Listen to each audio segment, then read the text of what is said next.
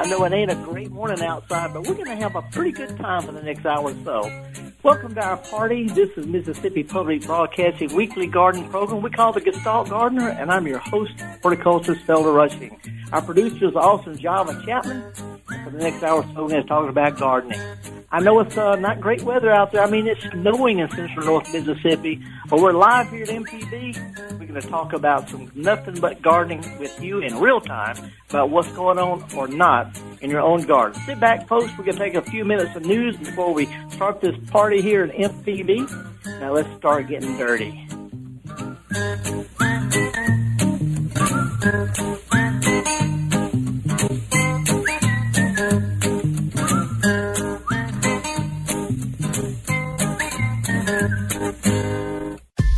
This is an MPB Think Radio podcast.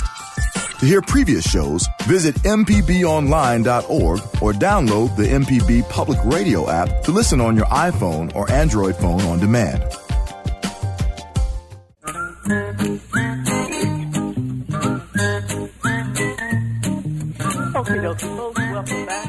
Horticulture Felder Rushing, and we're gonna try to be cheery today. I know it's a lot of weird stuff going on with the snow coming down and all the stuff that's floating around the airways, but Java, it's all good, ain't it? It's always all good, baby. you know, that's the nice part about uh, gardening is no matter what's going on, we always got hope that we can do some stuff. Although it's a pretty weird weekend. Matter of fact, uh, Java, I got a, a, a several emails this past week uh, from folks who are wondering about what they can do in their garden. Uh, one even from down on the Gulf Coast down in uh, near Mobile. This is from Sally. She said, I live on Dauphin Island part of the year. Planted an oleander bush three years ago. It's done beautifully, uh, even though it's right on the coast. But uh, I came home last week and it looks mostly dead. Anything I can do to resuscitate it? I'm afraid a job with all this weather we had, you know, over the past really several weeks. There's a lot of plants that look bad. Oleander has been killed, but you know you can cut those to the ground and they'll should sprout out perfectly fine in the spring, sort of like a like a perennial instead of a shrub. And I know a lot of people have lost their their cast iron plant, their aspidistra. It looks bad. It's brown. Sago palms. The leaves are brown. Some palms. Are, all you can do is cut that stuff off and wait till spring. And what's so, that, uh, uh Felder, what's that word where you said it, it kind of turned to mushy because it's so it's so cold and frozen? Oh, oh you know this uh, that's that's great. The word that I came up with was called uh, uh, booglify. There you booglify. go, booglify. But, but actually, actually, a listener sent something in right after that. I'm gonna see if I can find it. And there's actually is now a technical word for it that we didn't have back when I was in college, but anyway, know when something turns nasty and slimy and they pick it up, it just drips off the fingers, frozen in the cell. Uh, just terrible.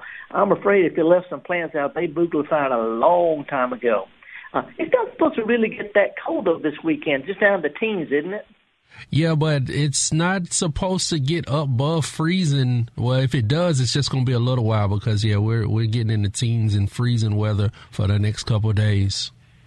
Yeah, you know, it's it's really weird saying it's only getting down to you know into the 20s and all, but really what hurts our plants more than anything, Java, this time of year isn't so much the cold weather, because a lot of these plants can take even colder weather. It's the fact that you were you know sunny and warm just what day before yesterday, yesterday. It was like 65, 70 degrees in some places just yesterday, and right outside the MPB studios, it's snowing.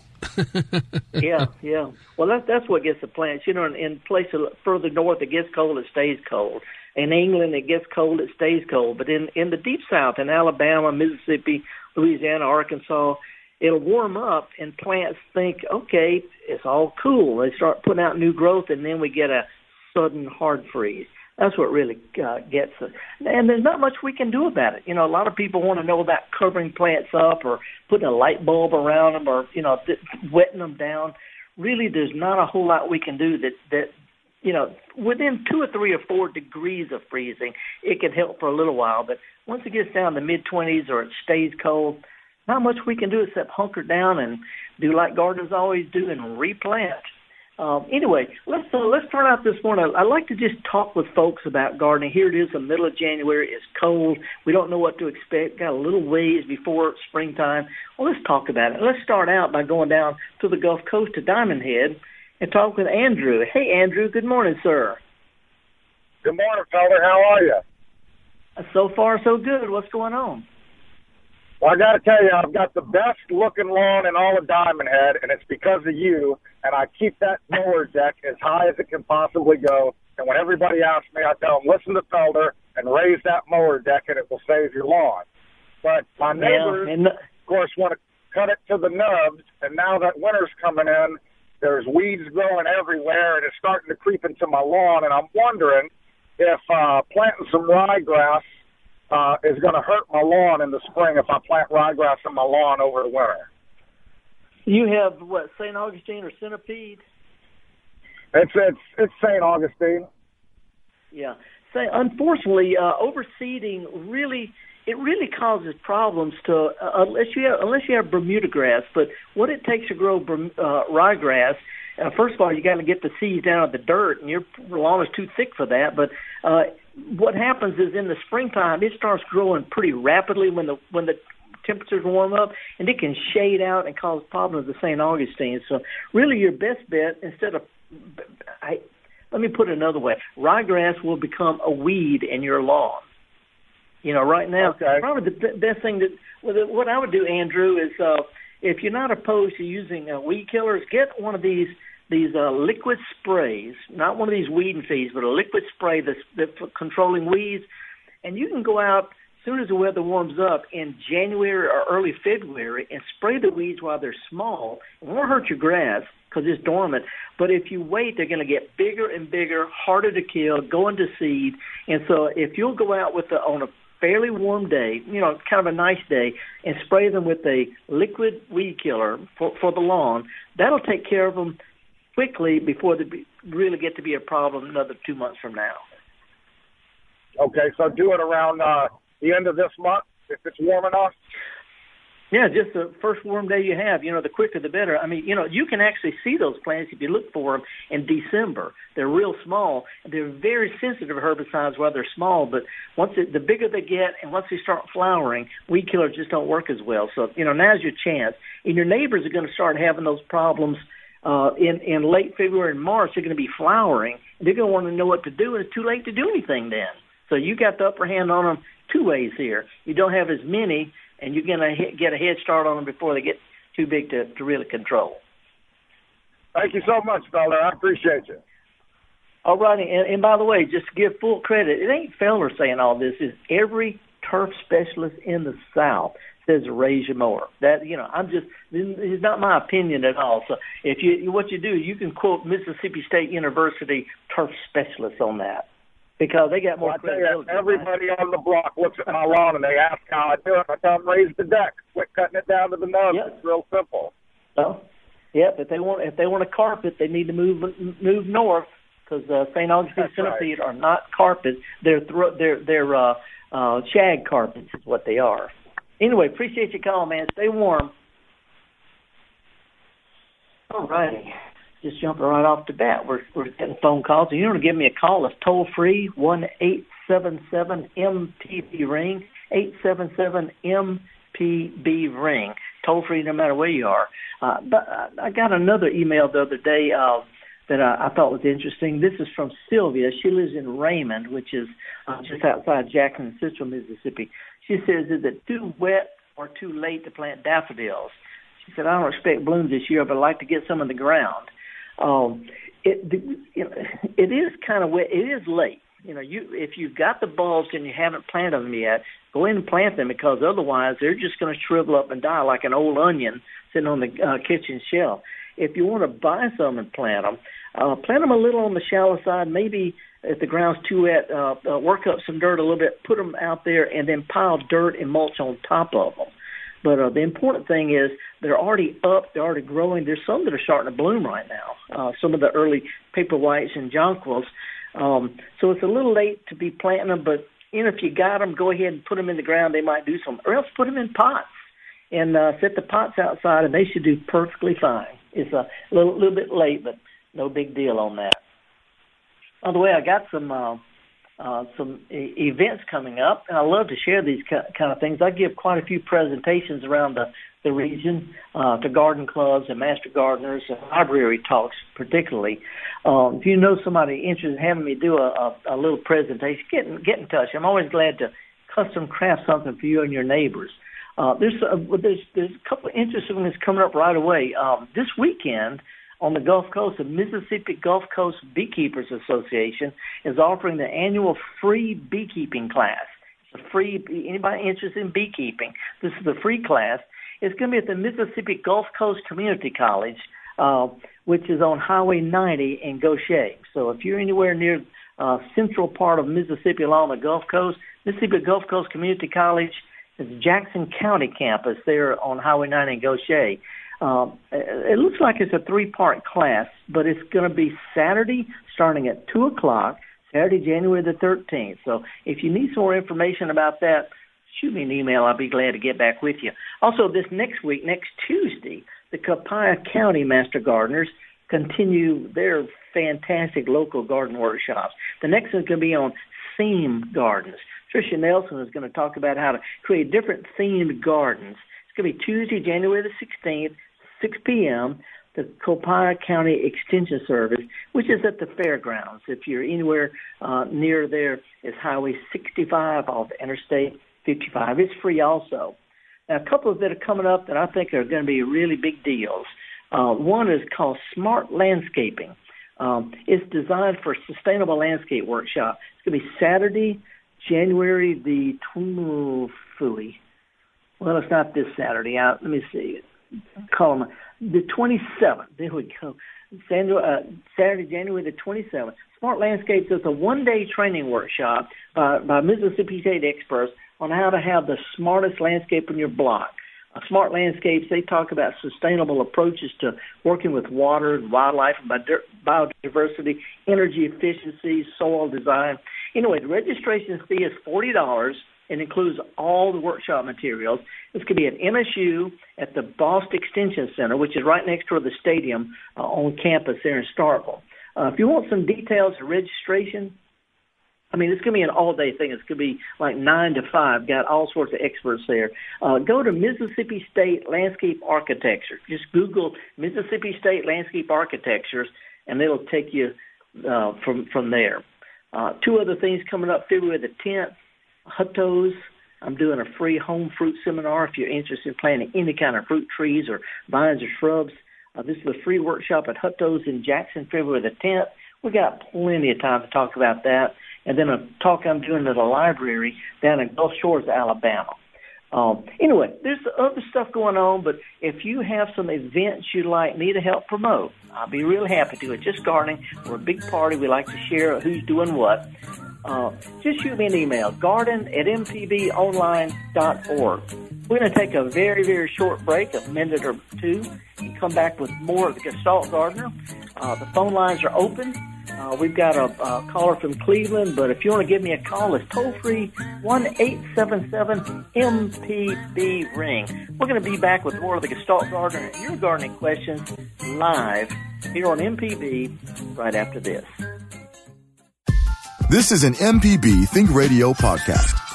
To hear previous shows, visit MPBOnline.org or download the MPB Public Radio app to listen on your iPhone or Android phone on demand.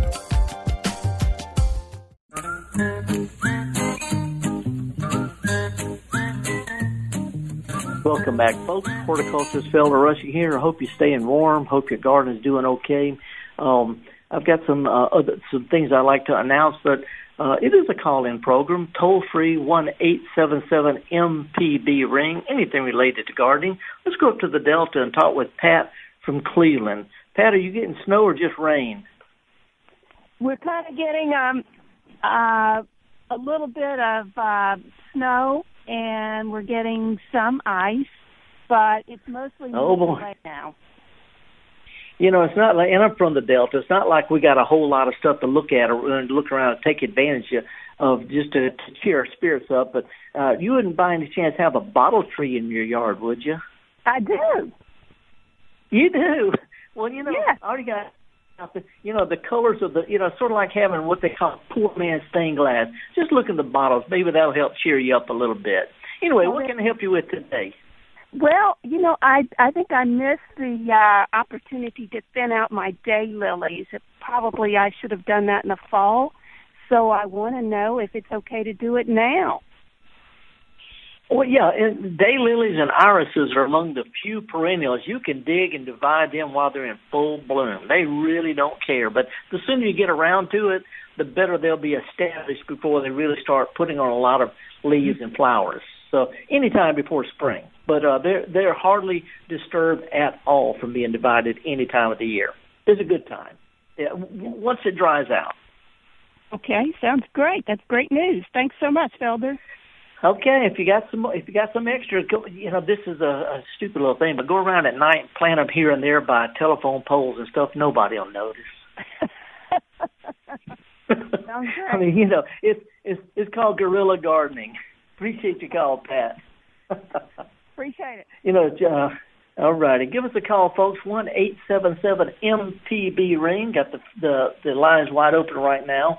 Um, uh, this thing, this landscape, sustainable landscape seminar coming up at Mississippi State. That's going to be on the, the 27th. Uh, there's a whole lot to go into landscaping, but if you're really interested in in planning ahead and and having an overall smart garden with great plants and wildlife and managing your water and and pests and reducing your chemicals and stuff like that. This is the really good seminar. So one day thing starts at nine. Registration uh, before then, but starts nine to five at MSU. They're putting their best foot forward. So if you want information about that, go go to uh, just Google Mississippi State University landscape architecture. And that'll take you to their site, and it's got information on that first page. Meanwhile, let's go down to Jackson, talk with Bill. Hey, Bill, good morning. Good morning, Felder. How are you? Howdy, what's up? Good, good, good. Uh, Just trying to trying to stay warm. Oh yes. Uh, I've got some evergreen shrubs that are foundation plantings. Uh, been in the house 20 years, and they are getting overwhelming. Boxwoods, ligustrum, and holly. Uh, yeah. When can I prune them, and how far back can I prune them? Well, all three of those can be pruned. I mean, you can cut them down to foot, foot and a half tall if you want to. It won't hurt the plants. They'll put out new growth. But keep in mind, they put out new growth in the spring after everything else is greened up. Your neighbor's going to talk about you for a while, but just hold your head up. But you you can cut them anywhere you want, down to you know a foot, foot and a half tall if you want to. Just keep in mind the new growth comes out right where you make the cuts. So instead of cutting them straight across, do them in kind of a snow cone shape. And then it's going to be real important, Bill, to come back this summer, early summer, and tip prune that new growth so it bushes out instead of shooting up past the eaves of your house. Sounds good to me. Well, let me let me suggest one other thing. If you can, things like ligust- boxwood and, and hollies and all, that's not that big a deal. But ligustrum wants to be a small evergreen tree, and if it's possible, think about instead of cutting it down, thinning out some of the lower uh, uh, limbs and then thin, thinning out a few branches of what's left, and letting it grow up into a uh, an eight or ten or twelve foot tall evergreen shrub. You know, that's that way you'd never have to deal with it again. But if you cut it down, it's going to jump right back up. And so, so where you can, limb them up into small trees. Yeah, I think that ligustrum's about eight to ten feet already. That's that's well, if, you know, it's not going to get a whole lot. It, it's really not going to get a whole lot bigger than that. They can get maybe ten or twelve feet, but you know what, what I would do is would would be to go ahead and just you know thin out some of the lower stuff so you see the almost like a miniature tree. If if you drive around town, you'll see a lot done like that. Same thing with camellias, and then all you have to do is just cut out any of the real tall shoots here and there instead of cutting it way back and starting it all over again. It, it's just a it's easier in the long run. So just think about that. But you can cut it down to knee high if you want to. It won't hurt it at all. All right. Thank you very much. Good luck on it. One eight seven seven MPB ring. Let's go down to Hattiesburg. Hey, Michael, how are you this morning? I'm doing fine, Phil. I hope you're having a good morning. So far, so good, and I'm warm and dry, so that's important. What's up? I was. We had talked back in the spring. I had a lawn with some weeds and chippy dandelions, and I just said I needed to wait and put a pre-emergent herbicide. So I was calling back about uh-huh. that. I've got uh, centipede lawn. My neighbor's got a, uh, oh, what's the other one? Um, St. Augustine. St. Augustine, thank you. Um, and so yeah, I'm yeah. calling for both of us um, about what what kind of pre-emergent herbicide should we try using? Uh, first of all, I, I would not recommend pre-emerge. That must not have been me. Uh, the reason I'm saying this because pre-emerge is a granular stuff that kills weeds as they sprout out from seeds. So it works on seed sprouted plants, things like dandelions and and uh, uh, wild onions and garlic, things like that. They're perennial plants, and pre-emerge has no effect at all. What I would do is I would go out. You know, so you know if if if you have problem with with weeds in February, March, and April, those are already growing out there. What I would do is get a liquid spray that's for, and it'll have it'll have instructions on how to use it on St. Augustine or centipede, uh, but use it on a nice warmish day as soon as you can while those plants are small. And that'll nip them in the bud before they get taller and big. The longer you wait into February, into March, the harder it is to kill them. Right now they're fairly easy, and your your lawn is dormant. But a liquid spray is going to be a whole lot better than a granule on perennial weeds. Oh, okay. Um, and so yeah. other other weeds would would be would be uh, pre-emergent herbicide would work on, but not the dandelion. well, no, the, pre, pre-emerge works on on plants as they first sprout out from seed, and most of the weeds we have oh. trouble with in the springtime, like henbit and all that, that came from seed, they sprouted back in November, December, stickers and okay. things like that. So you you put pre-emerge down for winter and spring weeds, you put it down in the fall before they sprout, and for summer weeds, you put it down in the spring to cut down your summer weeds. But pre-emerge, you do it before they sprout, and all of our winter and spring weeds are already sprouted. So this this, oh, okay. this year, I, I would use a liquid spray, and that should get rid of most of them. If you don't you don't have to really overdose them either, so don't feel like you got to soak everything. This stuff works.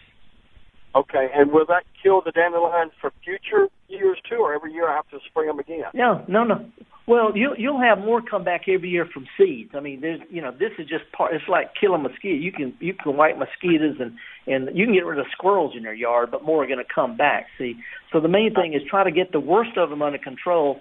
And then I don't know if you heard one of the earlier callers from down south. If you raise, this is not my opinion. This is turf fact. If you mow high you can have fewer problems with the weeds coming up from seed. That's just the number one thing on weed control is mowing at the right height. Okay, I've been doing that. Well, when I talked to you, you said something about December or January. I needed to put out whatever it was I wanted to put out. That. that well, in in yeah, it it, it in uh, in December January is when the the it, the spring weeds the winter and spring weeds are already up. They sprout in like late October, November, like that. So you can find them. You can spray them easier December, January, early February. That that's what you would spray for. But as far as putting Uh-oh. a pre-emerge out, that's not going to help on perennial weeds like wild onions and and uh, dandelion and garlic and stuff like that. It just doesn't help. I got you. Okay, uh, thanks very much, yeah. Bill. You have a good day. Okay. All right. Appreciate it. Thank Bye. you. Whew, I know it's probably confusing, folks, when I talk about this kind of stuff, but bottom line is pre-emerge kills seeds as they sprout, and that's best done in the fall or in the spring for summer weeds. But if you if you have problems with weeds in March and April, if you think you you want to control them then, stickers, dandelions, henbit, garlic, what I call wildflowers, you know, you need to go ahead and start thinking about spraying this time of year. You know, if you want to spray for them, again, it's not something that that I particularly I, I like a, a metal law. Anyway, we're going to take a little bit of a break for music. If you want to give us a call, it's toll free one eight seven seven MPB. Um, and by, by the way, on Monday we're going to celebrate some of the things put in motion by the late Martin Luther King Jr. It's a day to reflect on who we are, more than individuals, but as a country enough said. Here's some music to think about.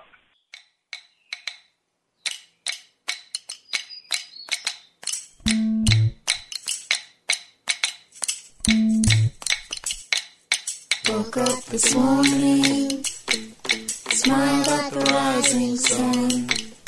Three little birds that by my doorstep, singing a sweet song melody pure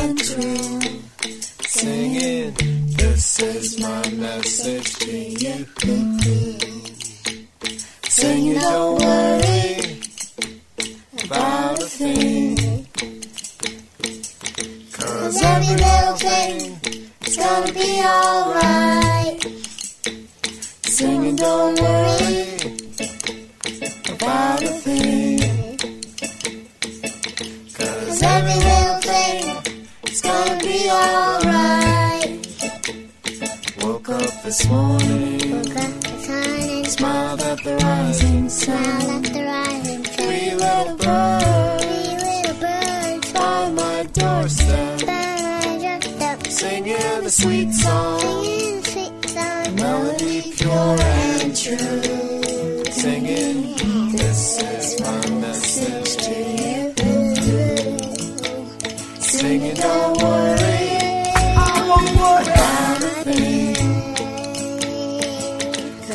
every little thing is gonna be alright. Singing, don't worry, don't worry about a thing.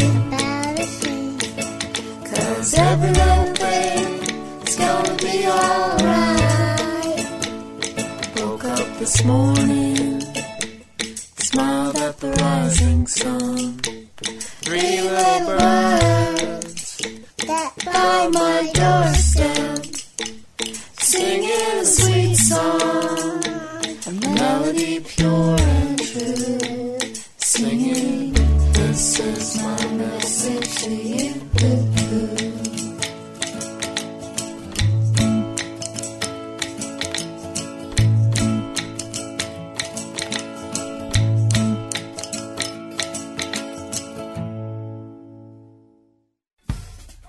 Sustaining member of MPB Think Radio, we appreciate your support of our programs.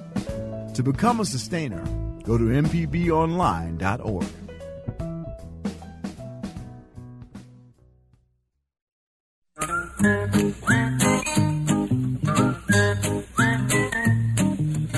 Doke, folks, welcome back. Horticulturist Felder Rushing. Hope you're staying warm. Hope you're staying dry today. Hope your garden is going to do okay, but it's always springtime. By the way, I got an email from uh, uh, Robin Kirby. She said, I recently bought a house and I'd like to take the gardenias I planted in memory of my mother.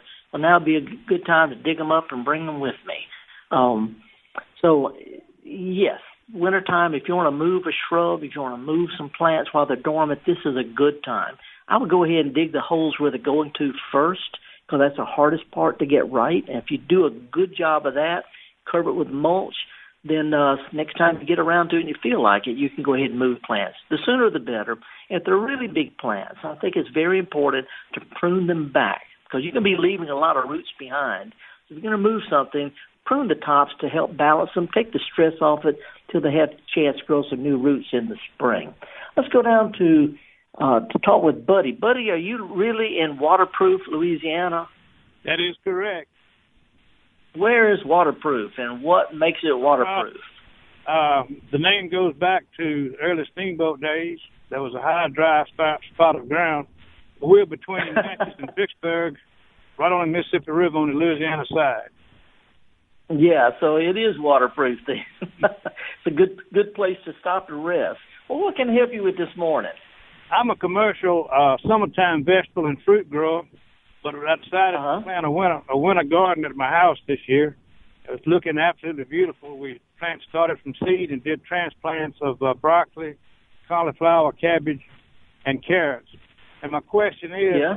what what's the lowest temperature they can stand?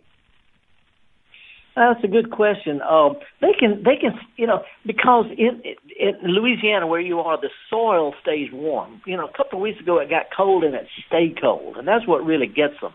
Uh, but they can take down into the mid, even the lower twenties briefly. But if it gets cold and stays cold, that's what damages them. We try it to got down grow to about, things like it got yeah, it got down to about fifteen and stayed there for hours and hours. Yeah, well, you know, it's it's just a you just have to wait and see. You know, it, technically, things like cabbage and broccoli and cauliflower, you know, they really like cool weather, not hot or cold weather. So most of the people who plant those are commercial growers. They plant them in the late summer and try to harvest before it gets too cold. Then they plant again sometime in late January, February.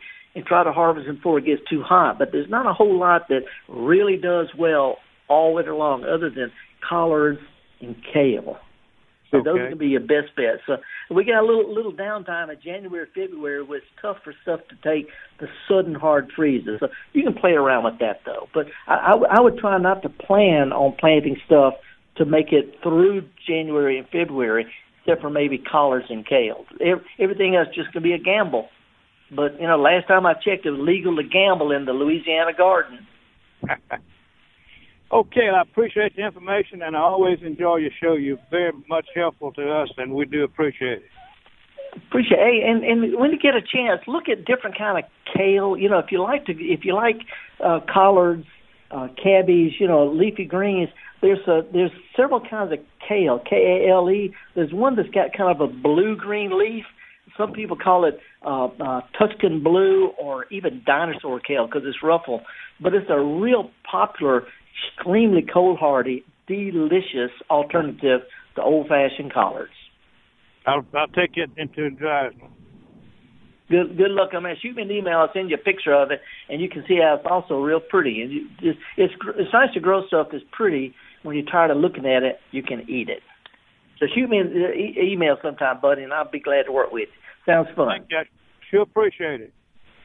Oh, oh, let me ask you one other thing. You're on the Louisiana side of the of the river, north of Baton Rouge. Right, but we have uh, to get to us from you. You'd go to Vicksburg, and then south at Tallulah, forty-five miles. Gotcha, gotcha. We, gotcha we're gotcha. between Re- we're between Ferriday and Tallulah. Yeah, well, I, I got I, I was I, I was down in uh, South Louisiana uh, back around Thanksgiving, and I drove up tr- north towards Baton Rouge, and I got really lost because I forgot there's a couple of big river bypasses down that way. But you're still high and dry. Appreciate your call, man. Thank you. All righty, folks, we got the lines wide open. You want to give us a call? Toll free one eight seven seven MPB ring eight seven seven MPB ring anywhere you want to call. Also, if you want to shoot me an email, garden at mpbonline dot org. Uh, there's a whole bunch of things going on um, this time of year that are more planning than actually doing stuff. You know, about all we can do right now is just wander around. But one thing I'd encourage you to do, especially if you live anywhere, if you don't live in a, a an older part of town, ride or drive, walk around some of the older parts of town and look at the shrubs and the trees, the ground covers, the things that have been out there for a long time in an established landscape that are doing perfectly well. We've been sort of mm, I don't know if it's a blessing or not, but we've had a real strong influx of plants that are grown in Florida that for the past several winters have done okay, but they really don't like that cold weather that we normally get. So anyway, if you ride around and look at the kind of old-fashioned plants that are good for modern-day gardens that grow well without any care at all, you can see there's a lot of good choices, especially in the shade where it's too shady for grass. Uh, anyway, let's go to uh, Jackson. Talk with Jim. Good morning, Jim. Howdy. Hello, Felder. Jim Rosenblatt here. Yeah, what's wanna- up? Uh, What I you got going in you- your garden? Oh, uh, just kale and uh, some greenery right now. Uh, but I want to thank you for a hint that you gave a few weeks ago. I picked all the What was that? satsumas off my tree just before the freeze, and I put them in the refrigerator like you suggested to let them mellow, and they are sweeter as the result of sitting in the refrigerator. No, wait, no. What what kind of plant was it? Citrus? Satsuma. A satsuma. Well, what what are you doing growing satsuma in Central Mississippi anyway? Don't you know you were raised better than that? Well, I've got my fingers crossed. I don't know if it's going to make it after that freeze or not. well, we'll see. But you know, this is a lot. A lot of people don't realize citrus. Um, it sweetens up, but it's just like a lot of things. Have, have you ever grown sweet potatoes? Yes. You know, a lot, a lot of people don't realize when you plant them, if you dig them, they're hard and they're not very sweet. But if you'll let them sit up for a few days or a couple of three weeks, they actually get sweeter and softer, easier to cook later. That's the same thing with with with a lot of plants. When you pull them up, the only thing that's good right off the vine is going to be a tomato. Well, we used to have a little potato shed where we would put a layer of hay down and then put our sweet potatoes in there, and then a layer of hay and then more sweet potatoes, and then we would just eat them uh, throughout the course of the year, pulling them out of the shed like that, and they did soften up. Yep, that was back in the days when people grew. You know, sweet potatoes are pretty. I, I wouldn't be surprised if you'd end up growing some down towards the parking lot into your garden and, and let them spread out there the ground cover. My grandmother always told me, "Eat the skin. That's where all the nutrients are." well, well, I would go along with that uh, on on Irish potatoes. Sweet potatoes, I'm not sure about. That's going to give you some digestive upset, boss. okay, thanks, Felder. Anyway, stay warm. Appreciate it. Thanks, Jim. Bye. Okay, one eight seven seven MPB ring. Let's go down to Gulfport. Hi, Cynthia. Good morning. Hi. How are you today? So far, so good. Good. What's up? I planted an oak tree from the giveaway that they have on Arbor Day. It was about four feet high, and it has uh-huh. some growth. It almost looks like it would be an acorn starting to grow, but it's actually in the stems and in the trunk, and it's little clusters of these growths. And I, I don't know if it's a disease or what it might be.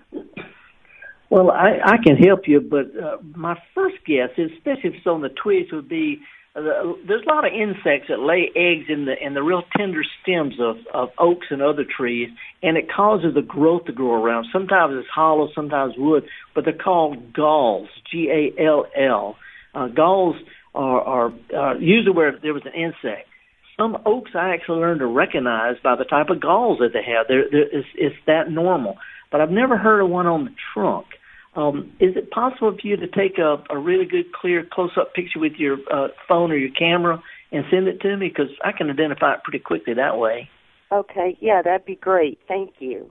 Yeah, just yeah, just make sure it's, it's, it's good and focused. But if it is a gall, there's not much you can do about it. Sometimes it doesn't really affect the tree. Sometimes that from from that point out, it'll die. So I'm just you know, if it's on a twig, I wouldn't worry about it. But on the trunk, I want to take a look at it. It may be something completely different. It might be some kind of insect called a scale or something. I, I don't know without looking at it. But I have um two other oak trees that I planted at the same time, and neither of them have it. Is that uh, the same kind of oak? Common? Yeah, they're all live oak. Oh, I don't know. You know, because most of the time it's going to be an insect going to affect one or the other. But best thing I can do is just take a, a, a close look up what, and, Okay. and just take it from there. Okay, great. Thank So- you for your time. Okay, look forward to it. Thanks, Cynthia. By the way, folks, our email is mpbonline, excuse me, garden at mpbonline.org.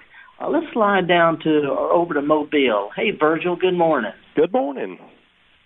What's up? Well, you gave me some good advice. I replanted uh, a Christmas cactus that was given to me many years ago by my aunt, Uh-huh. and uh, replanted it in a slightly larger container. Set it on top of a little coconut tiki, and then the uh, coconut tiki came home from church, and it uh, didn't have as quite as strong a bottom as I thought. It was all on the ground in pieces, so I quickly replanted Yeah. it again uh with some Miracle-Gro potting soil or something like that and uh, and it bloomed this year but some of it's not looking it's finished blooming and some of it's just nice and green and some of it's getting a little olive green and whatnot and i was just Yeah. wondering if it's time for me to kind of uh, give it a little shot of some kind of liquid fertilizer, maybe even the old fish emulsion mixture or something. Well, the fish emulsion, natural fertilizer, and I try to use natural fertilizer as much as I can, but they don't work as well in potting soils because they've got to be broken down by by soil organisms. So typically, you're going to find it in dirt, not in potting soil. So your plants would would be better off with with something that's designed for potted plants. I would use it at half strength though. Uh, here's the thing about the this Christmas cactus, uh, the the epiphyte type plants. They they like sunshine, but not broiling hot sun. And it could be that yours needs to be getting a little bit more light or not as much light. Uh, these are these are indoors for the winter, right? Well, yeah, probably not as much like because I've had to move them off the back porch where they get a moderate amount of about four hours a day of nice sunshine. Uh, but Yeah. uh, I've had to move them in for these doggone cold nights, and so they're not getting the sunshine that they really need to get right Well, now. Well, I, I've seen some that just turn as green as they can because you know they're not getting enough light, and also I've seen them turn re- get red from from light. thing to do is put them in a place where they get you know pretty bright light and fertilize them at half strength, half not full strength. strength, whatever it calls. Yeah, half strength. Give them a little shot of that, and uh, move them where they get a light. And if you need to, you can prune these plants like you can little shrubs, and they sprout out all new growth real quick. Oh, okay. So, you know, it might. So if they get kind of leggy in the wintertime, or they're getting long and floppy, you can prune them, and they'll sprout out just like little bushes. Right. And this thing is 20 years old. Do they have kind of a shelf life, or is that? uh Well, the, yeah, the the original plants only live for you know certain like like any cactus in the ground. You know, it's the new growth that's that you know. So what a lot of people do when they have older ones is they'll cut cut them back a little bit and root the parts that cut off, sort of keep them going as a clone, and Oh. then the the parts that are left they spread out with strong, healthy new growth closer to the to the to the ground. The further they get away from the ground, the weaker they're going to get. I got you. Well, would root tone be good in that process? Not, Or n- not not necessary at all. What I would do is, you know how they have the little individual leaflet type things. If you'll just sort of twist them off or cut them off, let them dry out for a few days. You can let them completely dry out, then put them in some potting soil that's barely moist. They'll sprout out all over again. great, great. Well, all right. I sure do appreciate it. Good luck on it. Thanks Uh, for your call. Thank you. Bye bye. Okay, then, folks, we're going to take a real quick break. We've got the lines open if you want to give us a call. It's toll free, 1 877 MPB Ring. I'm horticulturist Felder Rushing. Don't know it all. Some stuff I know I wish I didn't know. Some stuff I wish I could remember. But if you want to give us a call or shoot me an email, garden at mpbonline.org, or give us a call at toll free 1 877 MPB Ring. Uh, by the way, I've got a brand new online thing I'd like to share with y'all uh, just a few minutes to stick with us. And I want to tell you about a new thing I've started that might be of interest to some of y'all. But I'm horticulturist Felder Rushing. You're listening to the Gestalt Gardener.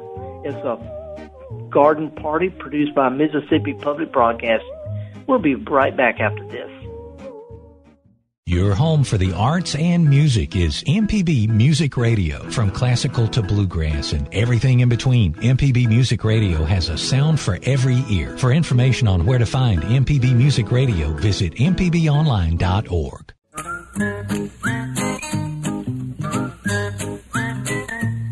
Okay, welcome back. Horticulturist Rushing. By the way, last week uh, had a, a listener from Mobile call and wanted to know about planting callaloo. And I wasn't familiar with callaloo, and it turns out there's a reason why. Callaloo isn't a plant. Uh, it's a dish. It's a real popular Caribbean dish, and I've seen it before. But it's uh, its its main ingredient is going to be a leafy vegetable. It could be amaranth or or uh, the the elephant ear, the taro. There's all sorts of things that you can use for leafy vegetables. Uh, and sometimes the leafy vegetables called callaloo, a callaloo bush. Um, but anyway, it's it's mainly a dish that's um, that's made with either amaranth or or uh, water spinach or or one of those kind of plants. So anyway, live and learn, huh? By the way, I wanted to mention that there's a uh, a new internet thing I just started uh, a month or so ago. I actually started doing a blog, and I don't really like blogs. I think they're boring most time, and mine's gonna be as boring as any.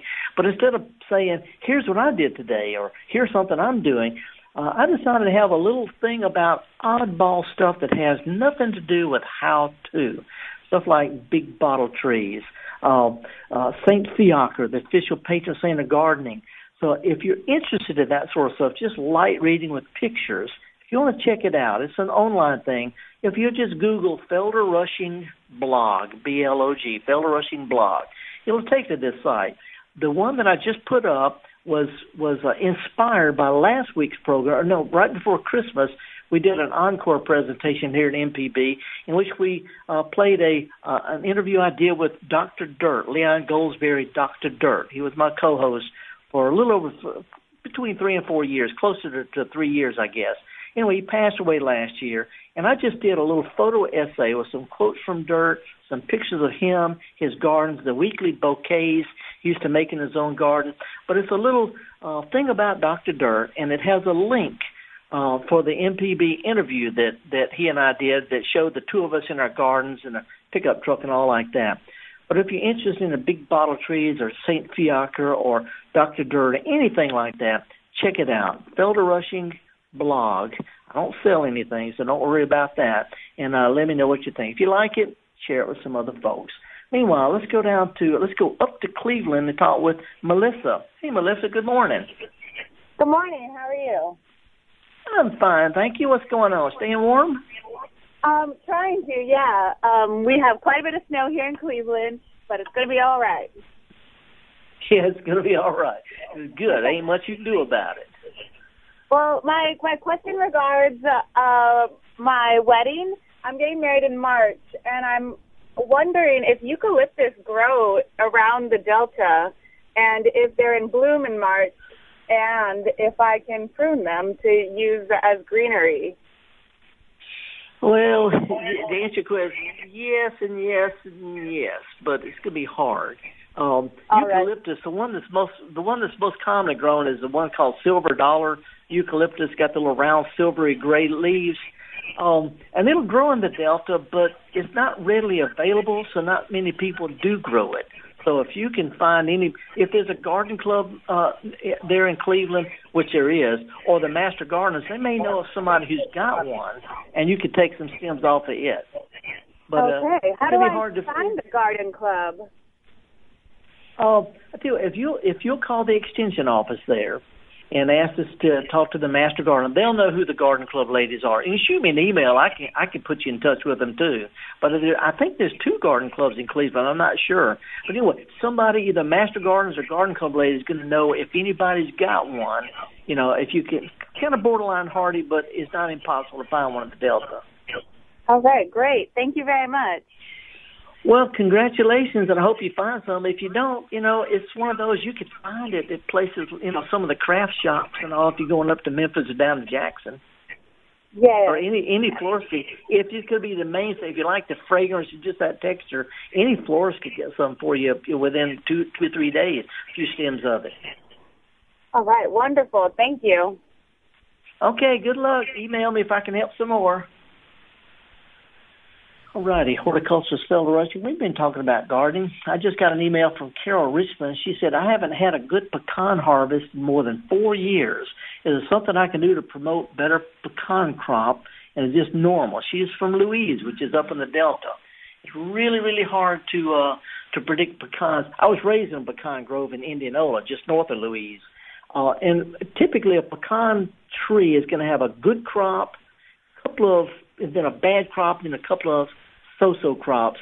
In other words, a good crop every three or four years. Um, if we have a lot of rain while they're in bloom, which happens in April, which we had a lot of this past April, then that washes all the pollen away. See, any pecan grower knows if it rains real heavy during the week or two when they're pollinating, not going to have any crop.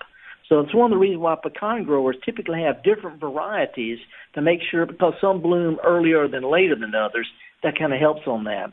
But other than putting a little fertilizer out under the outer spread of the branches and beyond, you know, way on out there, fertilize your grass, that'll help the trees be a, what fertilizes the grass or fertilize the trees too.